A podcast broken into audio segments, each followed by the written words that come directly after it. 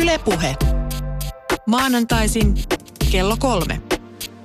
Arjen tulevaisuus. Toimittajana Jarmo Laitaneva. Tänään tätä nettikaupan ihanuutta tulevaisuutta käydään useammastakin näkökulmasta. Muun muassa käydään läpi sitä, että millaista palautetta Kuluttaja- ja kilpailuvirasto saa. Siellä lakimies Serina Kavonius vastaa puhelimeen näistä aiheista. Ja taas kun puhutaan maksamisesta, maksamiseen liittyvistä asioista, Paytrailin toimitusjohtaja Markus Laurio meillä on langan päässä. Mutta studiossa livenä ihan on sitten verkkokaupparatkaisuja tarjoavan Lamian ja Lauri Järvenpää. Tervetuloa. No niin, kiitoksia. Hyvää iltapäivää. Näiden puhelinvieraiden Serina Kavoniuksen ja Markku Laurion kanssa toki käydään läpi sitä, että mistä suunnasta he tätä verkkokauppaa ja sen tulevaisuutta katselevat. Pitäisikö meidän käydä Lauri läpi, että mitä se Lamia oikeastaan tekee? Joo, siitä on ehkä loogista lähteä liikkeelle. Tosiaan Lamia on verkkokaupan alan teknologiatoimittaja ja tota, oikeastaan me tehdään palvelumuotoilla ohjelmistokehitystä ja, ja sitten niinku ihan strategiatason tekemistä yrityksille. Eli käytännössä autetaan, autetaan yrityksiä tekemään hyviä asiakaskokemuksia heidän asiakkailleen. Tiedätkö, kun tuolla netissä on katsottu tämmöisiä, että perusta tästä maksuttaa itsellesi verkkokauppa. Mm. Ja, ja tota, veikkaanpa, että tällä tavalla ei liiketoiminta laajennu. Onko ei, ei. Se on, se, on, se on just näin. Tietysti aina, aina volyymissa on sitten omat, omat etunsa, mutta tota, me ollaan keskitty enemmän tämmöisiin vähän isompiin hankkeisiin, missä te, tavallaan kehitetään jotain aivan uutta. Yleensä ratkaistaan jotain reaalimaailmaan liittyviä ongelmia, tavallaan tämmöistä monikanavaisuutta. Ja, ja, eli hankkeet on yleensä sitten kertaluokkaa isompia. Ja teidän asiakkailla nimenomaan yritykset ja yritysten asiakkailla sitten me kuluttajat. Kyllä, sitä kauttahan sitä joutuu miettimään, että mikä se loppuasiakkaan tai mikä se, minkä arvon se yritys voi tuottaa sen loppuasiakkaalle. Sitä lähdetään optimoimaan aina. Onko tota... Onko se mitenkin julkista tietoa se, että mitä tuo nettikauppa ja netistä ostaminen on kehittynyt? Sen on koko ajan, joka vuosi sitä tapahtuu enemmän ja enemmän, mutta huomasin ainakin sen vaikeuden, kun katselin itse näitä taustoja, että eri laitteet rekisteröidään niin kuin erilaisiksi. Mm. Eli, eli kännykkäostaminen on erilaista kuin, tai se ei ole niin kuin, se tapa, niin kuin re, se eri, eritellään kännykällä ostaminen, eritellään pöytäkoneella, läppärillä ostaminen ja vielä vielä tämmöisellä niin kuin tabletilla ostaminen. Että tietenkin nämä meille kuluttajille voi tuntua samanlaiselta, mutta mitä näistä yleisesti tiedetään? No yleisesti on niin kuin mun näkemyksen mukaan niin noin kymmenen prosenttia, niin jos mietitään koko vähittäiskauppaa, niin kymmenen prosenttia suunnilleen on tota, niin verkkokaupan kautta tapahtuu. Mutta siis tämä muutos on todella nopeata. Et toki riippuu toimialasta, mutta, mutta niin kuin viime aikoina sitten, kun mobiili on kehittynyt, kanavat on kehittynyt, niin, niin totta kai se näkyy sitten siinä ihmisten ostokäyttäytymisessä, että ei välttämättä kä- tarvitse kävellä sinne kauppaan asti enää, jotta, jotta saa sen niin kuin saman palvelun.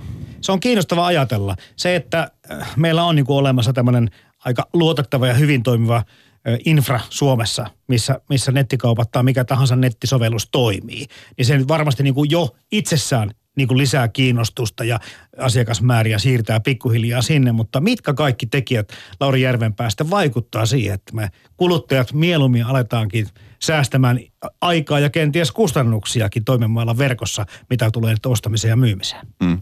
No kyllä se mun mielestä ehdottomasti liittyy siihen kokonaisasiakaskokemukseen, että, että kuinka helppoa se ostaminen on ja missä monesti tökkää varmaan kuulla Markuksen tuota kommentteja siinä, eli, eli maksamiseen tökkää aika monesti.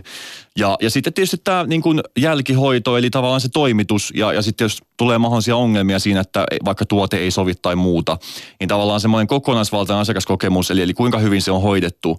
Ja tietysti Suomessa ehkä tullaan pikkusen jäljessä aina näissä, näissä asioissa, mutta niin kuin pikkuhiljaa sekin täällä kehittyy, saadaan käytännön tietoa siitä, että mitkä käytännöt toimii tämmöisessä niin kuin B kaksi C-kaupassa, ja mitkä sitä taas toisaalta ei toimi. Että pikkuhiljaa se tietotaito kasvaa yritysten joukossa, ja siinä mekin yritetään sitten olla avukseen näissä keisseissä, että, että saa niin kuin nopeasti kasva, kasvaa verkkokauppoja.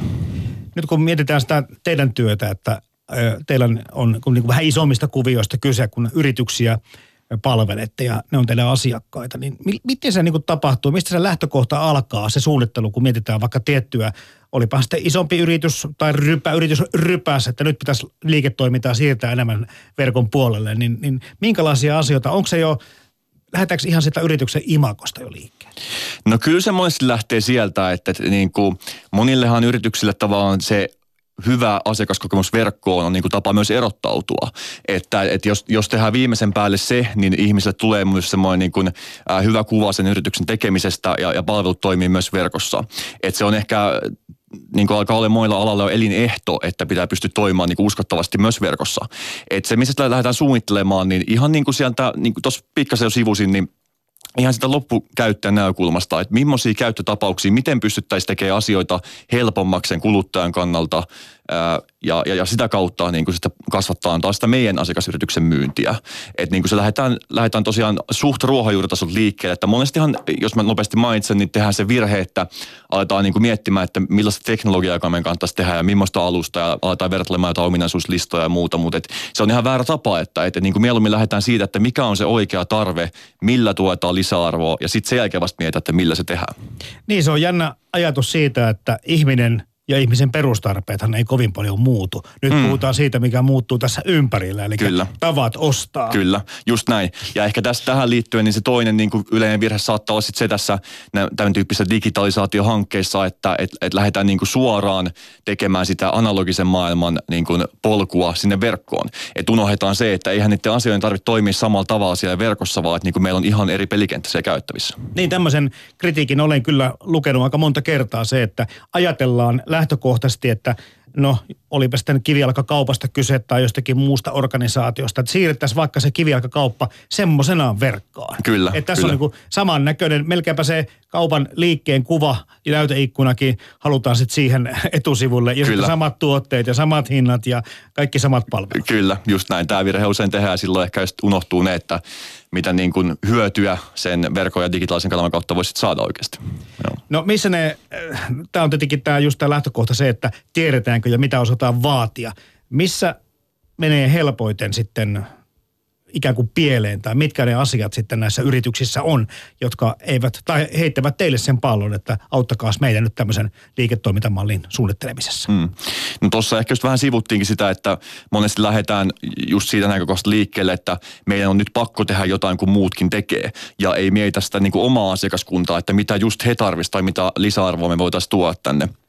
Toi on niin kuin se, se aika usein, missä lähtee, lähtee menemään pieleen. Ja sitten niin kuin mä väittäisin, että et ei nähdä niin kuin just niitä mahdollisuuksia, että et minkä tapaisia palveluita voitaisiin oikeasti tuottaa sinne verkkoon. Että et siinä niin kuin monesti on, on yrityksellä ehkä semmoinen, että jotain tarvitsisi tehdä, mutta mitä se on, niin sitä me lähdetään aika usein sitten kaivamaan, että et niin kuin ruvetaan miettimään ihan se liiketoimintaa kokonaisuutena, että et miten tätä voitaisiin tukea tai jopa kokonaan siirtää sinne verkkoon.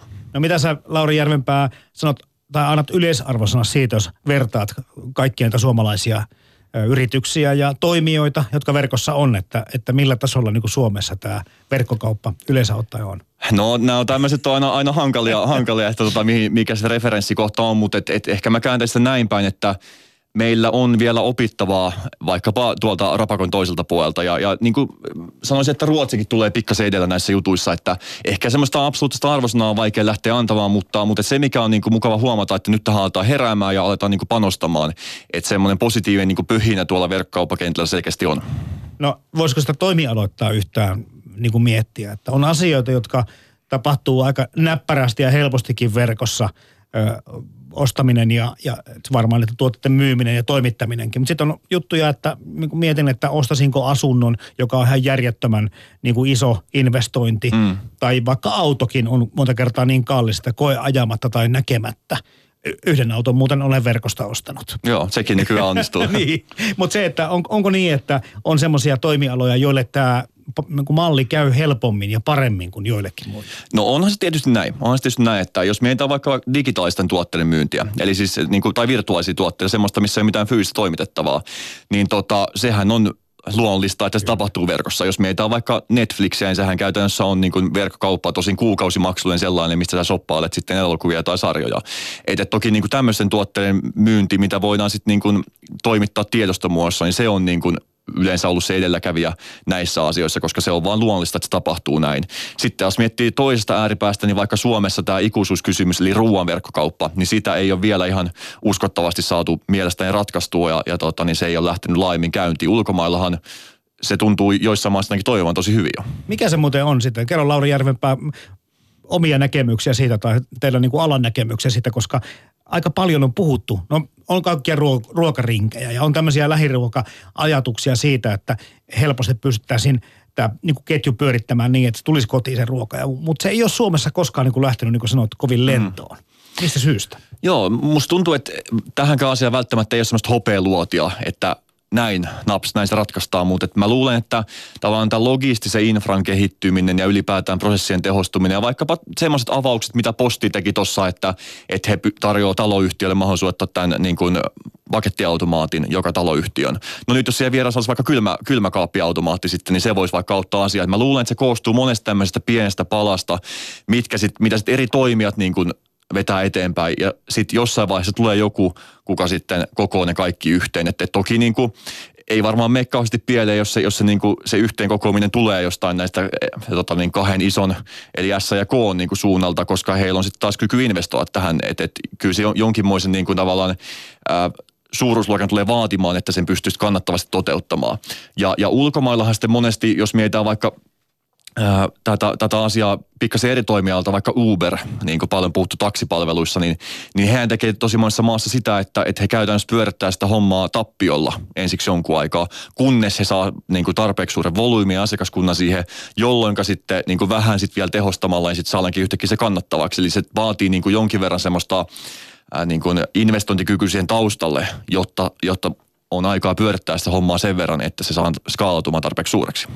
Päästään ihan kohta ääneen lakimies Serina Kavonius Kuluttaja- ja kilpailuvirastosta. Ja hän kertoo nimenomaan niistä asioista, millä, mikä kuluttajaa vaivaa tai miksi he haluavat kysellä näitä kuluttaja-asioita, mitkä heitä askarruttavat ja monta kertaa ongelmiin törmätään. Mutta mitä sä sanot, Lauri Järvenpää, itse siitä, että tästä alan luotettavuudesta?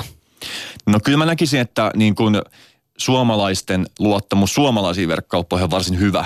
Että sitten toki ulkomaissa verkkokaupoissa saattaa tulla kysymysmerkkejä jonkin verran, mutta, mutta toisaalta sitten sosiaalisen median aikana ja näin, niin aika äkkiä ne huijarit sieltä jää kiinni ja, ja sitten lento loppuu siitä lyhyen. Että et kyllä mä näkisin verkkokaupan luettavan nykyään niin kuin aika hyvänä jo. Jos sun pitäisi nyt heittää ilmoille se, että mitä kohta Serina Kavonius vastaa siitä, että mitkä ovat yleisempiä huolenaiheita, niin mitä sanoisit? No mä veikkaisin, että varmaan tämmöisiin toimitukseen ja palautuksiin liittyvät asiat sieltä nousee esille. Naulan kantaa. Antaa lakimies Serina Kavoniuksen kertoa.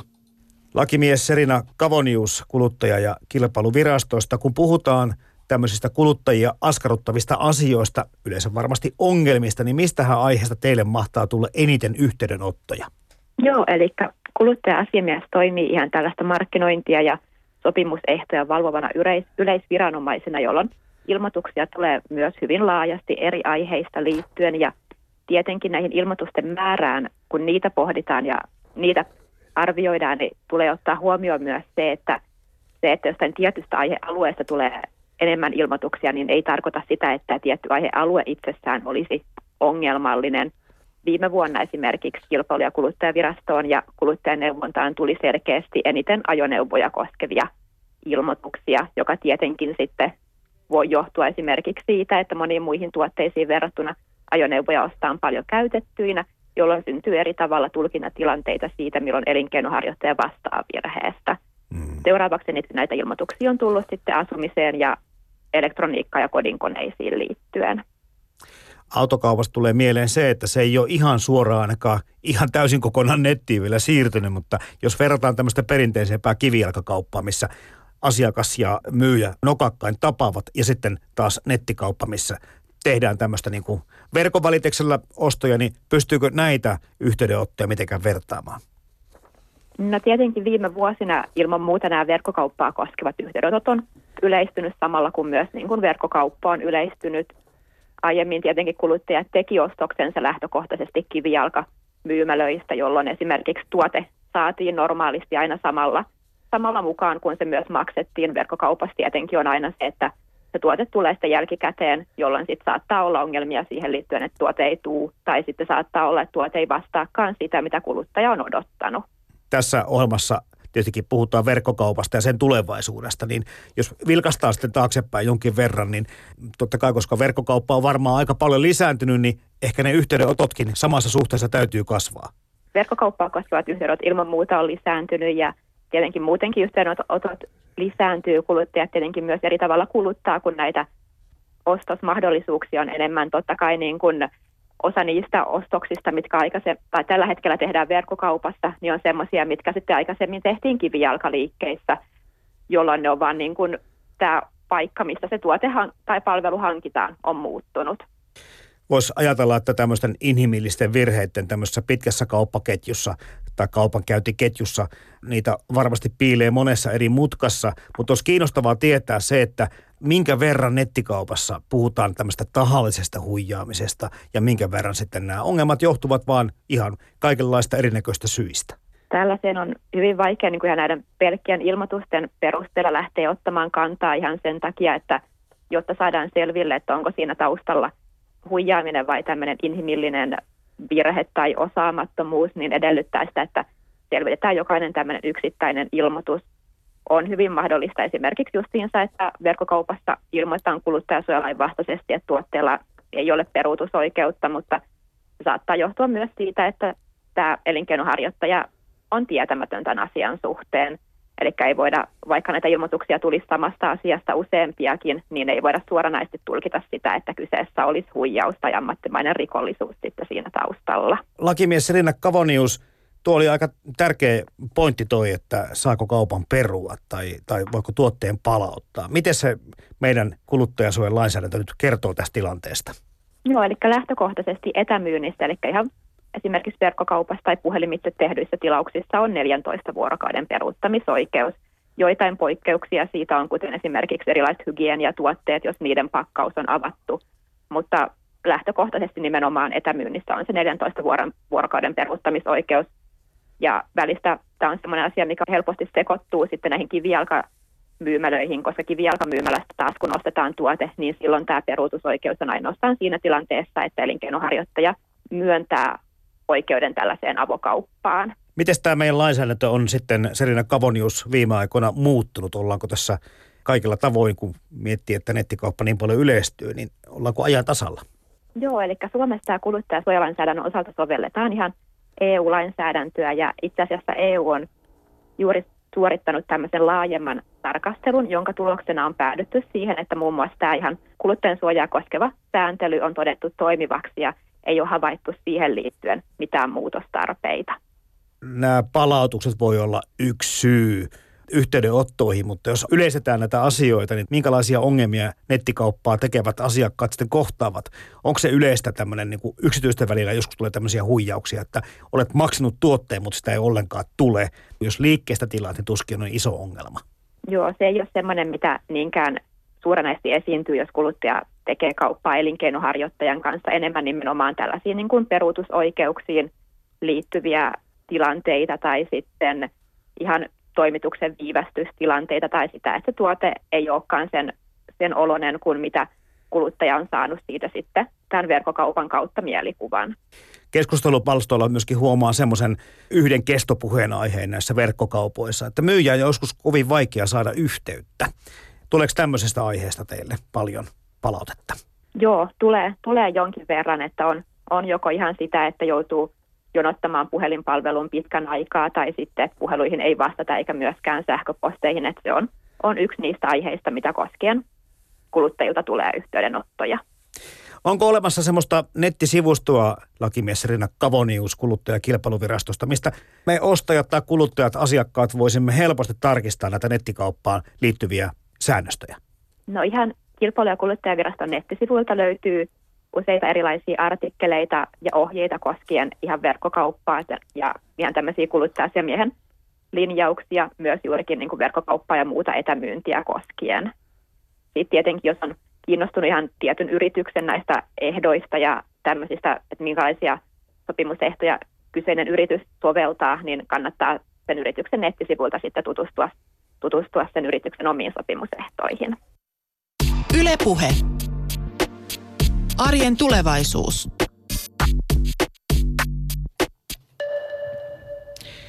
Lakimies Serina Kavonius Kuluttaja- ja kilpailuvirastosta vastaili näihin kysymyksiin. Kello on kaksikymmentäneljä minuuttia yli viisitoista ja täällä studiossa on siis verkkokaupparatkaisuja tarjoavan Lamian Lauri Järvenpää. Täällä tulee muutamia aika hyviäkin kommentteja tähän, mä luen näitä lisää, mutta ekana ajattelin kysyä tätä samaa, mitä kysyin myöskin Serina Kavoniukselta, että onko meidän kuluttajien tietämys sillä tasolla vai joutuuko tuossa järjestelmävaiheessa, suunnitteluvaiheessa ottamaan huomiota senkin, että, että me ollaan vähän niin kuin pikkusen tolloja välillä me ihmiset, ainakin meikäläinen. No, kyllähän, kyllähän me välillä ollaan itse kukin, mutta, mutta et aika hyvin tavalla nykyään on säädöksiä ja, ja asioita, mitkä täytyy olla kunnossa. Et mun mielestä, vaikka sitä välillä sanotaankin, että miksi pitää tehdä kaikesta niin hankalaa, niin mun mielestä on hyvä, että on niin kuin ihan eurooppalaisella tasolla ja toki Suomen tasolla myös standardeja siitä, että kuinka niin kuin täytyy vaikka olla tietosuojakäytännöt tehtynä, kuinka täytyy olla toimitusehdot tehtynä. Täytyy hyväksyä nämä kaikki ehdot ennen kuin tehdään tilauksia. Että mun mielestä tämmöiset niin kuin yhteiset käytännöt on erittäin hyvä, hyvä ratkaisu tähän asiaan, jolloin sitten kun ihmiset myös oppii niitä, niin silloin ne on tuttuja kaikille. Oletko sitä mieltä, että Suomessa lainsäädäntö on, tai E U-lainsäädäntö on ihan ajan tasalla, kuten tuossa Kavonius otti kantaa? Joo, ja nythän tähän on tulossa ensi keväänä iso uudistus, tämä niin sanottu G D P R-muutos, missä yritysten pitää entistä enemmän kiinnittää huomiota esimerkiksi asiakasrekisterien pitoon ja, ja muuhun vastaavaan. Että et se on niinku iso parannus myös tähän asiaan. Nyt me puhutaan totta kai enemmän sitä päästä kotimaista toimijoista, mutta täällä lähetysikkunassa joku kommentoi, että hei, jengihän tilaa yhä enemmän, nyt en taas mennä tuo viestiä, mutta kuitenkin se sisältö oli se, että yhä enemmän tuotteita, varsinkin tuotteita Kiinasta, että miten tämmöiset hommat, luotettavuus, takuut ynnä muut, mutta nyt tietenkin nyt me niin kuin sanottu, niin meillä on tässä aiheena tämä kotimainen verkkokauppa enemmän. Kyllä. Näinhän se on, ja siis ulkomailta tilataan yhä enemmän, ja se on selkeästi haaste myös niin kuin Suomen sisällä toimiville pelaajille, vaikkapa joku Alibaba, AliExpress, mistä kuluttajatkin voi tilata, niin Kiina, Kiinahan subventoi, ja, eli siis tukee todella paljon ää, tätä tuotteiden lähettämistä sieltä niin kuin Kiinasta ulkomaille. Eli ihan pyrkii vaan tietoisesti kasvattamaan sitä Kiinan verkkokaupan vientiä myös sitten ulkomaille.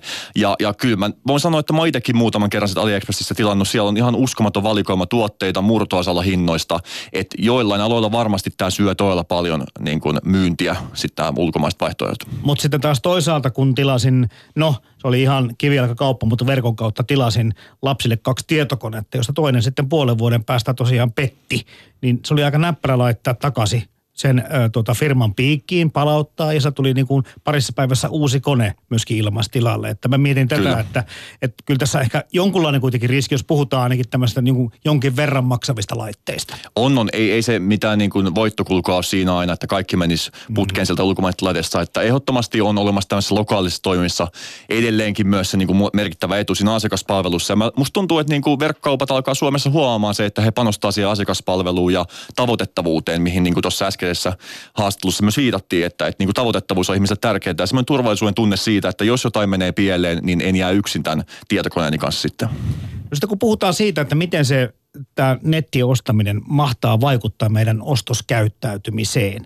Ja, ja ehkä nyt sitten voi sanoa näin, että empiirisen tutkimuksen perusteella se ostopäätös on niin kuin helpompi tehdä, jos puhutaan edullisimmista hinnoista, kyllä, mahtavista tarjouksista kenties ja, ja tämmöistä niin kuin one and only äh, tilanteista ja muuta, mutta, mutta miten, millä tavalla tämä vaikuttaa meidän psyykkeeseen? Osataanko me helpommin vai ollaanko me epäilevämpiä vai miten tämä niin kuin koko prosessi etenee, kun puhutaan, siis verrataan tämmöistä kivijalkaostamista ja verkko-ostamista?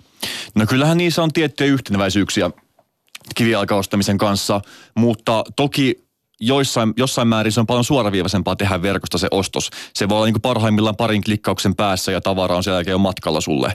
Että et kyllä siinä mielessä nämä on ihan kaksi, kaksi eri maailmaa, ää, vaikkakin niin kuin sitten yritykset puhutaan tämmöistä monikanavaisuudesta, missä yritetään saada se niin kuin asiakaskokemus ja se fiilis siitä yrityksestä samanlaiseksi joka kanavassa.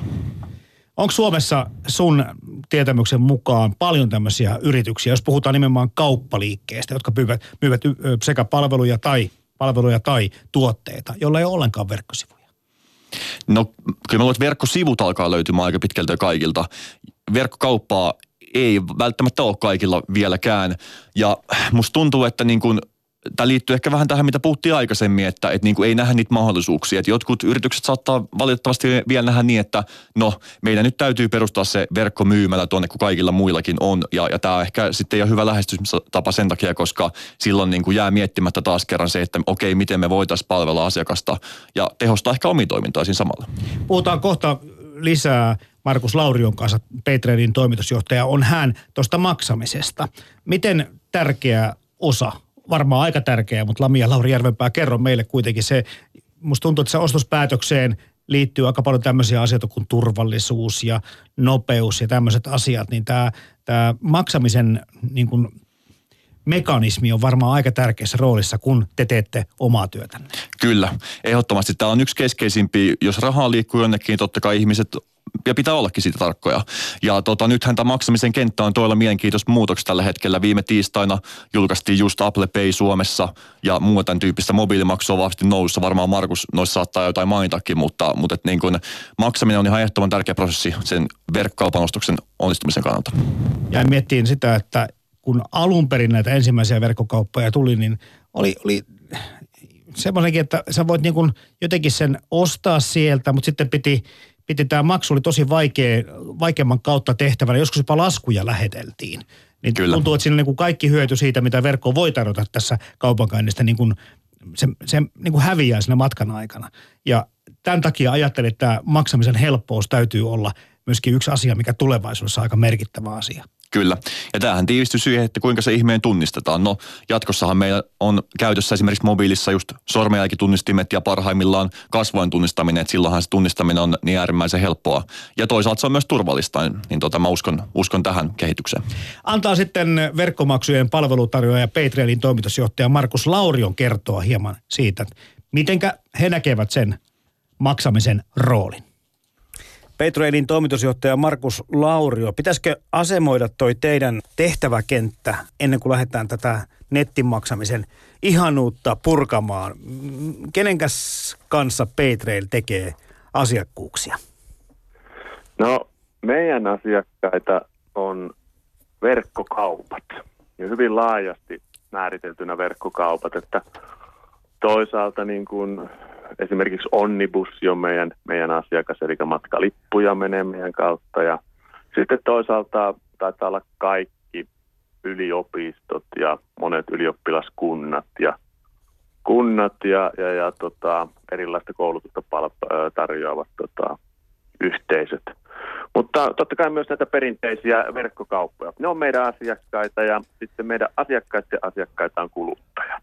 Eli kuluttajat ei ole varsinaisesti meidän asiakkaita, mutta ne on toki meihin paljon yhteydessä. Ja, ja sitten taisit kysyä, että mitä me tehdään, niin, niin, niin tota, me välitetään ne kuluttajien maksut sinne verkkokauppaan. Ne tulee ensin meidän tilille ja sitten siitä me jaellaan verkkokaupoille ne kullekin kaupalle kuuluvat rahat. Ja, ja meidän idea tässä on se, että kauppias tekee meidän kanssa sopimuksen ja se saa yhdellä sopimuksella kaikki maksutavat.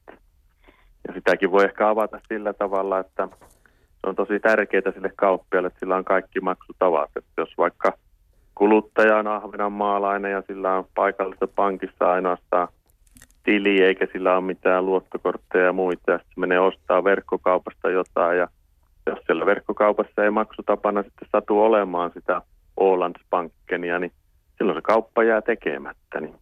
Meidän tehtävä on, on, on antaa sitten sille kauppialle sinne verkkokauppaan kaikki maksutavat, että ei jää yhtään kauppaa ainakaan sen takia tekemättä. Siinä se varmaan pähkinänkuoressa. Jos puhutaan verkkomaksamisessa, mitkä asiat on tärkeimpiä? Mitkä nousee sitten siellä niin kuin merkittäviksi tekijöiksi? No perinteisesti ajatellaan, ajatellaan niin kuin luottamusta. Pitää olla niin kuin luottamus siihen maksutapaan, mutta se kyllä täytyy lähes aina. Seuraavana kriteerinä tulee maksutapojen laaja valikoima. Että siellä on kullekin se maksutapa, jolla haluaa haluu maksaa. Nämä on ollut tämmöisiä perinteisiä juttuja. Nyt ihan viime aikoina ja, ja tulevaisuudessa niin selvästi niin kuin lisääntyy tämä kiinnostus siihen maksamisen helppouteen. Että yhä enemmän ja enemmän halutaan tehdä kauppoja, jossa se maksaminen on mahdollisimman huomaamatonta. Että ihminen voi keskittyä mukavampiin asioihin niin kuin ostamiseen ja, ja se maksaminen tapahtuu siellä taustalla. Se on selkeä trendi tässä ja, ja tulee kehittyä tähän suuntaan voimakkaasti jatkossa. Kyllä mä tunnustan, että pankkitunnuksilla maksaminen tuntuu kyllä turvalliselta, kun siellä näkyy sitten sen nettiostamisen tai asioimisen taustalla näkyy sen oman tutun pankin tunnus, kun klikkaat siitä, mutta eihän ne pankkitunnukset tosiaankaan aina mukana ole. Ja sitten kun sä puhut tuosta helppoudesta, niin ei ole mitenkään välttämättä julkisella paikalla helppoa tai huomaamatonta. Se voi yhä edelleen olla se pankkitili, tai sanotaanko, että kun mennään vähän eteenpäin ajasta, niin se on varmaan edelleenkin pankkitili, mutta eri tavalla. Että Itse asiassa niin maksamisen voi jakaa kolmeen ryhmään. On niin kortilla maksamista, on tämmöistä pankkipainikkeella maksamista ja sitten on luotolla maksamista. Ja kaikki muut maksutavat on näistä vaan erilaisia variaa. Eli, eli tästä kortilla maksamisesta on jo pitkään ollut erilaisia lompakkoratkaisuja. Että ihminen vaan tallentaa sen omat äh, korttitietonsa johonkin virtuaaliseen lompakkoon. On se sitten PayPal tai itse asiassa nyt julkaistu Apple Paykin on semmoinen, minne se kortti on tallennettu. Tai sitten Pivo tai, näitä, tai, tai sitten Danske Bankin tarjoama Mobile Pay. Niin kaikki nämä on semmoisia, joissa perinteisesti sinne on ensin, ta, ensin tallennettu joku luottokortti taustalle. Ja silloin kun sä oot tallentanut sen luottokortin, niin se on se kova homma, että silloin sä lyöt kaikki ne tiedot sinne, ehkä myös osoitetiedot joissain palveluissa. Ja, ja, ja sen jälkeen se käyttäminen on huomattavan helppoa, mutta se kynnyskysymys ihmiselle on se, että haluaako se tallentaa se oman korttinsa siinä. Kun se tavallaan pelkää sitä, että taas joku anastaa sen hänen tietonsa. Mutta luottokorttiasioissa niin pelko on kyllä varsin turhaa, että jos luottokorttia jollain tavalla käytetään väärin, niin, niin kuluttaja saa kyllä sitten ne rahat sitä luottokorttiyhtiöltä hyvin helposti. Soitto luottokorttiyhtiö ja rahat on palaa. Sitten luottokorttiyhtiö perii niitä sitten siltä kauppialta tai, tai keneltä sitten perikään. Mutta silloin päästään hyvin tota, helppoon tapaan ostaa, että usein se sitten ei tarvitse kuin sormenjälki tai pyyhkäisy.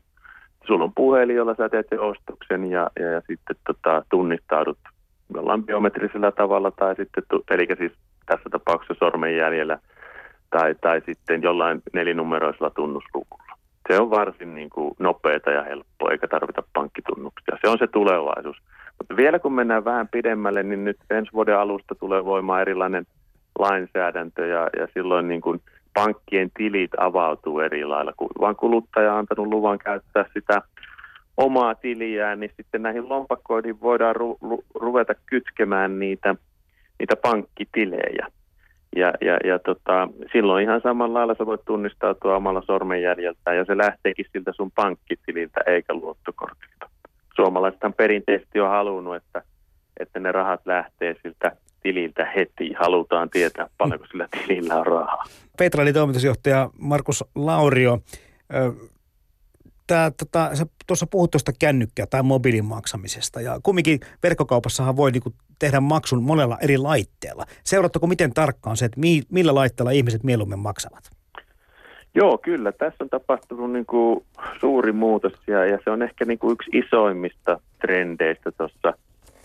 Se ei ole ainoastaan tässä maksamisessa, vaan koko siinä verkkokauppahommassa, niin on, on kyllä mobiili. Ja aluksi puhuttiin niin kuin tableteista ja puhelimista, mutta tablettien myynti on, on, on selvästi niin kuin tasaantunut, jopa vähentynyt. Ei ne niin kasva, eikä sillä maksaminenkaan kasva, mutta kännykällä maksaminen, se kasvaa kovaa vauhtia. Että tällä hetkellä niin, niin tota, sanoisin, että Suomessa noin Noin re, reilu kolmekymmentä prosenttia menee tämmöisillä mobiilimaksutavoilla ja se, se, se tota, mobiilimaksuvälineillä, eli puhelimella tai, tai sitten tuolla tabletilla ja, ja jatkossa niissä tulee olemaan yhä suurempia ja suurempia. Tämä asettaa va- isoja vaatimuksia sille verkkokaupalle, koska se tarkoittaa sitä, että se pitää optimoida se kauppa siihen puhelimeen. Siinähän mm-hmm.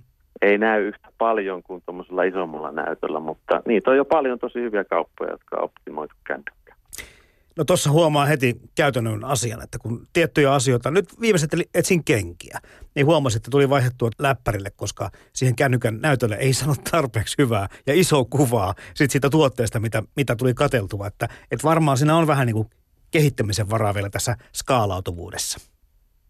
No se on, se on ehdottomasti näin ja, ja toki myös sitten täällä ihan puhtaasti meidänkin sektorilla, eli tässä, tässä maksamisessa, että jos sä oikeasti maksat pankki, äh, haluat maksaa sillä pankkipainikkeella, niin kaikki pankit ei ole mobiilioptimoinut niitä omia, omia tota, tunnistautumisjuttuja, niin kyllä sinne kännykkään on, on aika hankala ruveta naputtelemaan niitä tupastunnisteita ja muita, että, että kyllä se on hankala myös siinä, mutta Mutta ihan toisun esimerkiksi kenkäkaupasta, niin on myös paljon hyviä kenkäkauppoja, jossa, tai hyviä verkkokauppamalleja, jossa kengät näkyy erittäin hyvin, mutta se on kovasti erilainen. Se ei ole vaan skaalautuva, vaan se koko kauppa pitäisi suunnitella eri tavoin, että siinä näkyy isona se kengän kuva, mitä katselee. Jos puhutaan näistä suomalaisista verkkokaupoista, niin miten ajan tasalla täällä ollaan? Ollaanko niin kuin aallon harjalla ja kehittämässä tuotetta siihen malliin, että kohta suurin piirtein niin kuin kaikki on mahdollista?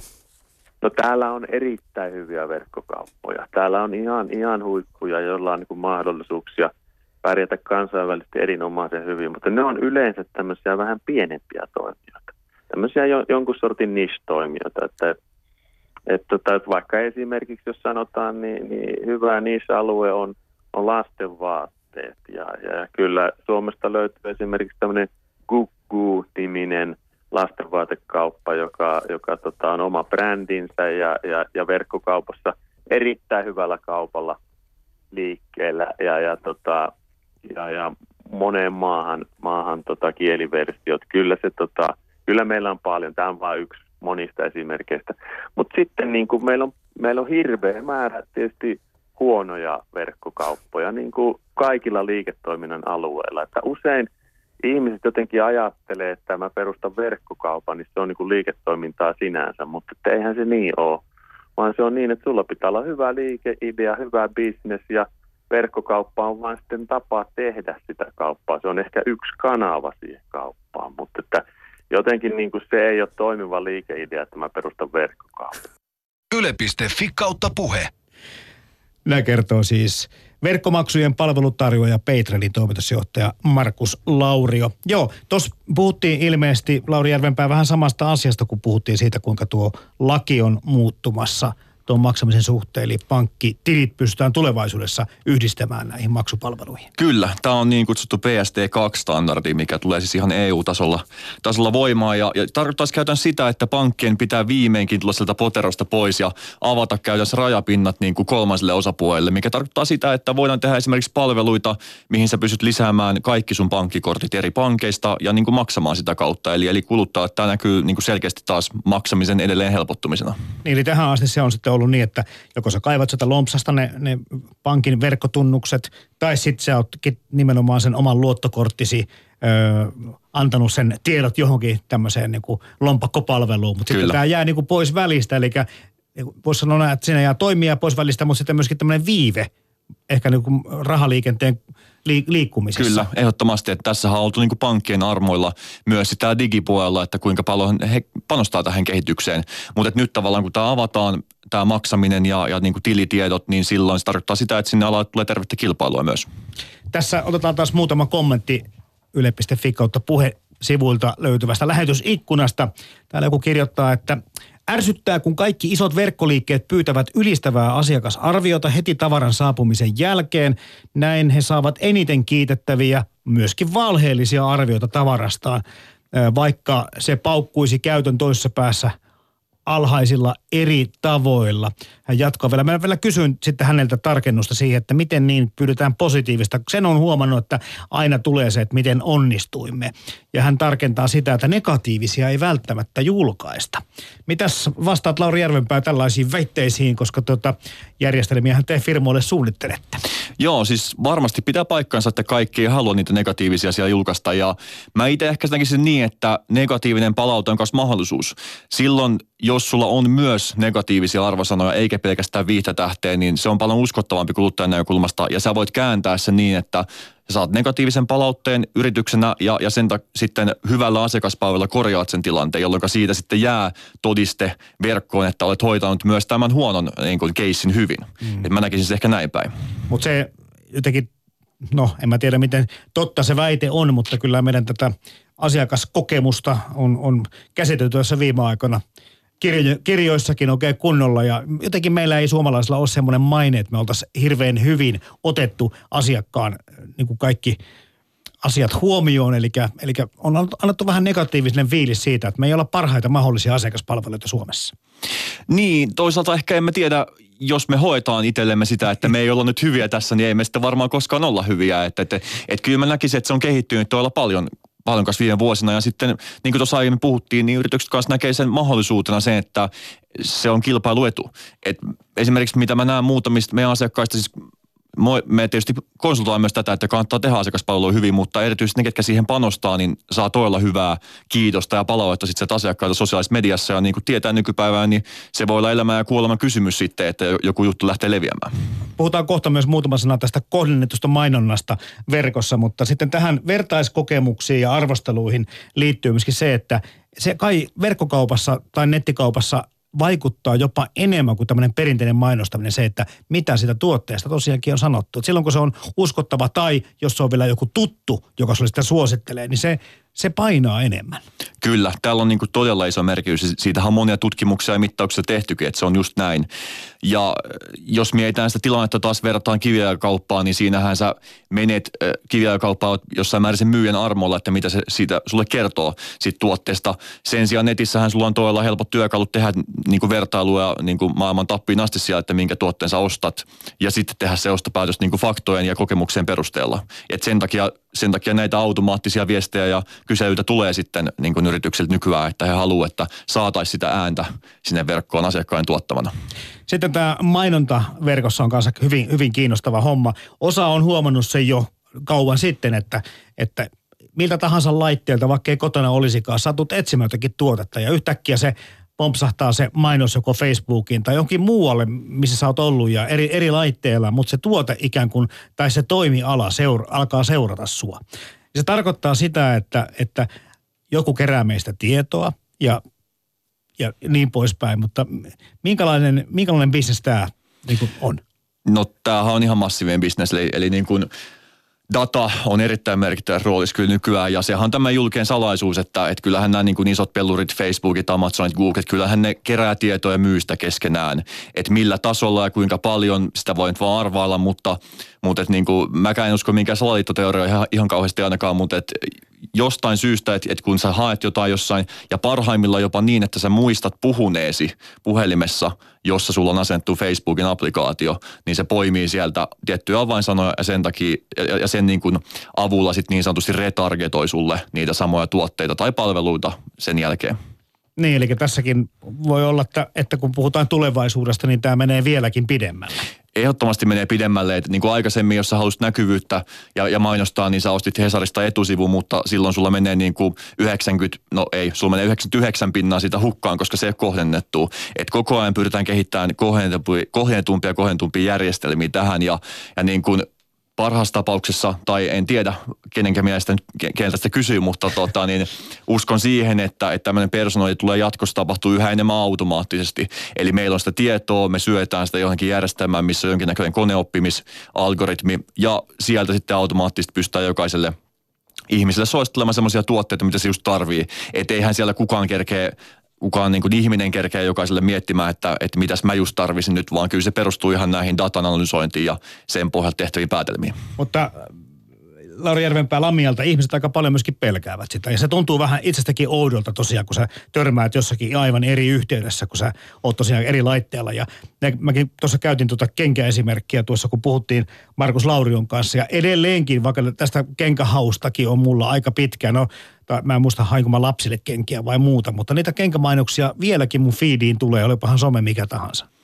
Joo, kyllä se on just näin ja välillähän se menee ihan ärsyttävyyden puolellekin, että sä et, sä et vaan pääse niistä mainoksista eroon, vaikka mikä olisi, että sun pitää niinku antaa sellainen tulesta. Ei auta se ostaminenkaan. Että, niin, no sekin vielä, sekin vielä. Siinä tietysti voisi miettiä, että on sillä yrityksellä mennyt sitten joku, joku siellä niiden älykoneistossa pieleen, jos sitä mainoksia vaan tulee semmoiselle ihmisille, mutta tosiaan kyllähän ihmiset näkee se uhkana ja mun mielestä se on ihan relevantti huoli, että et kun koko ajan kaikki järjestelmiin kertyy tietoa. Tämä hyvä esimerkki oli se, että ää, joku aika sitten tässä kun nykyään on se laki, että, että esimerkiksi Facebookin pitää luovuttaa kaikki tiedot sulle, ää, jos sä niitä pyydä sieltä, niin joku oli sitten pyytänyt tätä ja fe- Facebookin Euroopan konttorilta olisi se toimitettu niin kuin sanotaan nyt varmaan kaksitoista C D-levyistä, se tuli vielä C D-levyillä, niin oli toimitettu kaksitoista C D:tä dataa ää, sitä käyttäjästä siltä ajalta, että et, et, ei tämä huoli niin kuin ihan aiheeton ole, mutta sitä on loppujen lopuksi aika vaikea välttää nykyaikana, jos sä haluat tehdä ylipäätään yhtään mitään niin kuin verkossa, kyllä, sitä seuraamista. Mutta toki tähänkin niin on tarkkaa pelisääntöä sitten ja, ja niin kuin varmasti joskus ylilyöntejä tapahtuu, mutta,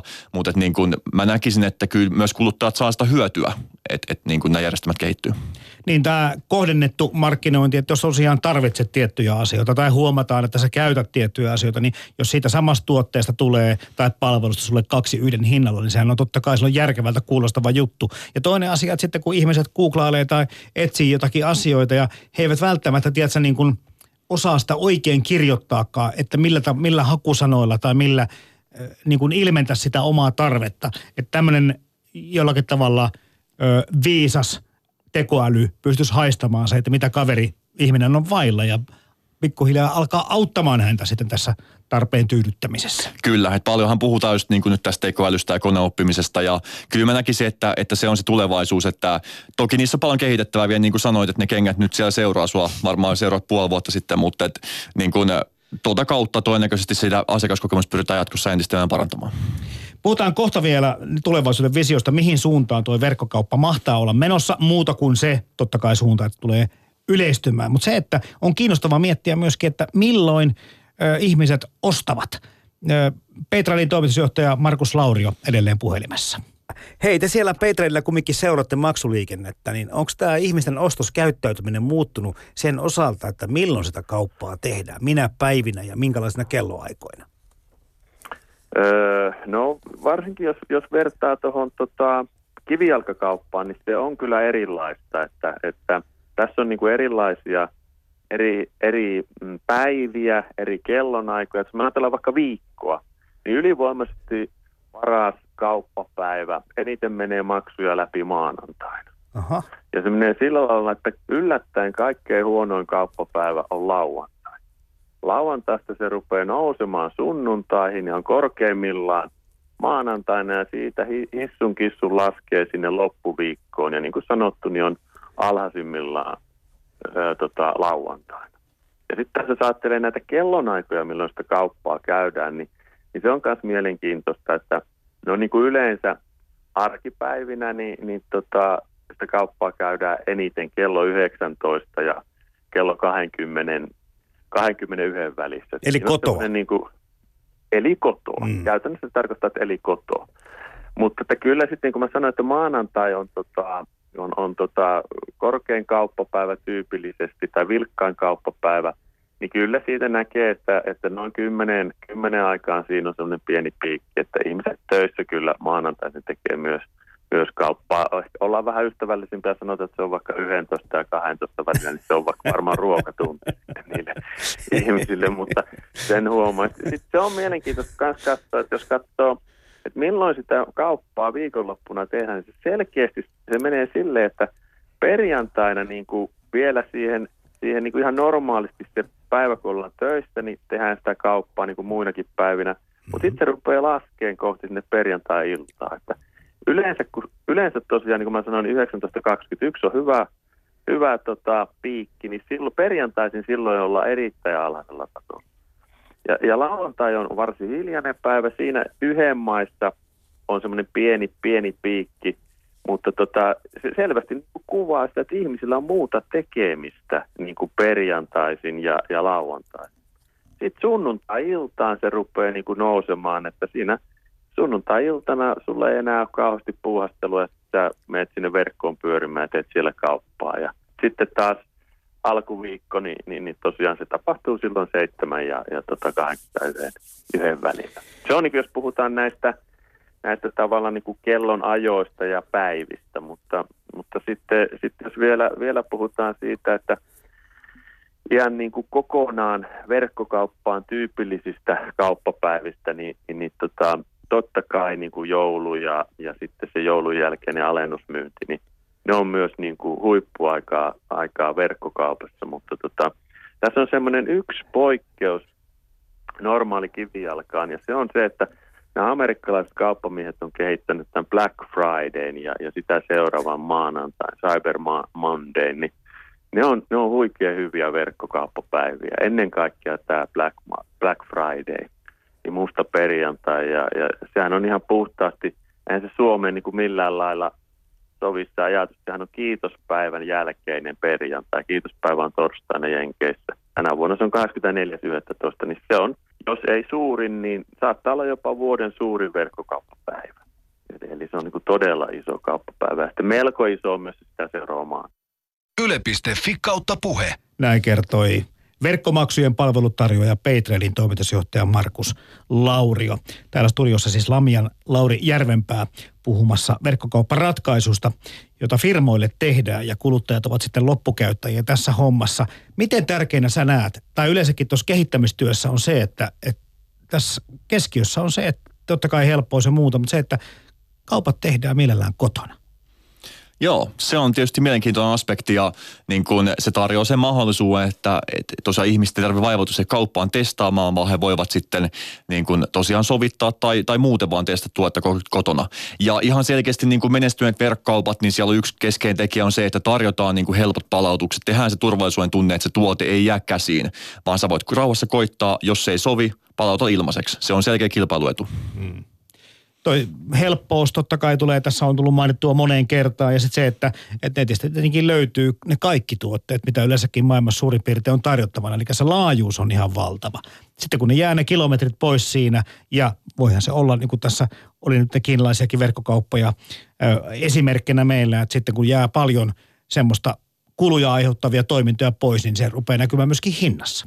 Kyllä, ehdottomasti pystytään niin toimittamaan suurempia eri kerralla. Ja tähän niin liittyen sellainen mielenkiintoinen aspekti esimerkiksi se, että kun puhutaan just tästä logistiikasta ja sen tehokkuudesta, niin esimerkiksi Amazonhan tekee sen tyyppistä toimintaa, että jo ennen kuin tilauksia tehdään, niin he lähettää tuotteet matkaan.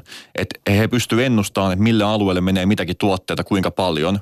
Ja he lähettää ne tuotteet jo etukäteen sinne, ennen kuin kukaan on edes tilannut niitä. Tavallaan ne volyymit on niin isoja, että ne tuot... Sit, sit sen takia esimerkiksi mulla on käynyt joskus niin, että mä tilasin jostain Briteistä, Amazonista kengät. Ja ne oli niin kuin sanotaan seuraavan päivän perillä. No en tiedä, oliko se sitten vaan sattumaa, että sieltä lähti se lentorahti just sopivasti, mutta, mutta kuitenkin tämä on niin kuin Amazonilla esimerkiksi se, millä he lisää tähän tehokkuutta ja, ja niin kuin sen tyyppisiä asioita tosi paljon. Ja jos meillä lainsäädäntö ja ö, kaikki muut olosuhteet menee tiettyyn suuntaan, niin kyllähän nämä nopeat toimitukset dronien, eli nelikoptereiden avulla varmaan myöskin saattaa yleistyä. Kyllä, toivotaan. Todella mielenkiintoinen. Tosiaan verkkokauppa ja posti ilmeisesti teki jonkunlaisen kokeilun.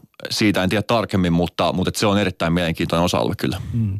No loppuun vielä visioita. Uskallatko sä lausua, lausua Lauri Järvenpää mitään semmoisia ajatuksia, mihin suuntaan tämä verkkokauppa muuta kuin, että se kasvaa volyymiltaan? No ainahan, ainahan jotain pientä uskaltaa lausua. Et tietysti riippuu kuinka monen vuoden aikavälillä, mutta, mutta et kyllähän tässä ihan lähitulevaisuudessa vähän sivuttiinkin just tätä personointia, tekoälyä. Ehkä jossain automaattisissa chatboteissa tämä voisi vaikka näkyä. Ei tarvita enää ihmisiä vastailemaan sinne, vaan peruskysymykset saadaan niin kuin tämmöisten automaattisten chattien kautta.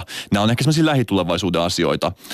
Sitten ehkä vähän kauempana voisi olla tämä niin kuin, ää, tavallaan avustetun todellisuuden hyödyntäminen. Eli esimerkiksi IKEA on kehittänyt semmoista sovellusta, millä sä pystyt niin kuin testaamaan niitä huonekaluja olohuoneessa oikeassa ympäristössä. Ja, ja itse asiassa se toimii ihan kivasti. Mä luulen, että niin kuin tota, ton tyyppisiä niin kuin Äh, tavallaan tuotteita, mitkä on fyysiä, niin tähänhän sopii mainiosti. Esimerkiksi vaikka sä voisit koittaa vaatteita päälle tosi hyvin toteutulla niin kuin avustetun todellisuuden ohjelmalla.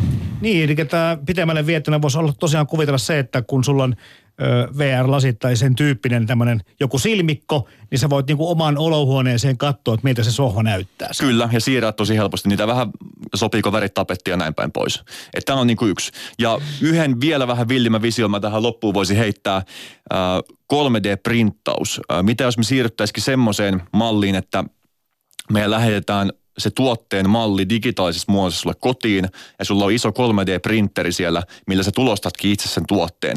Okei, tämä vaatii ehkä pikkasen vielä teknologian kehitty- kehittymistä, mutta et niinku toivoisi olla mielenkiintoinen malli ainakin tämmöisiä yksinkertaisemmia tuotteisiin aluksi. Vaikka onkin niinku varaosatyyppisiin tai perusmuovioisiin tai muihin, että et sen sijaan, että myytäisiin se fyysinen tuote ja kuljetettaisiin se, niin siitä kuljetettaisiin kuljetettaisikin säh- sähkölankaa ja, ja tota, niin nettipiuhaa pitkin se tavallaan lisenssoitu malli, minkä sä sit voisit printtaa jollain kappalehinnalla. Joo, kolme D:n tulevaisuus on erittäin erittäin kiinnostava. Täytyy tähän ohjelmasarjaan ottaa pelkästään joku jakso sitäkin avaamaan, mutta jostakin kyllä luin, että, että kyllä joku ihan rakennuskin on jo printattu.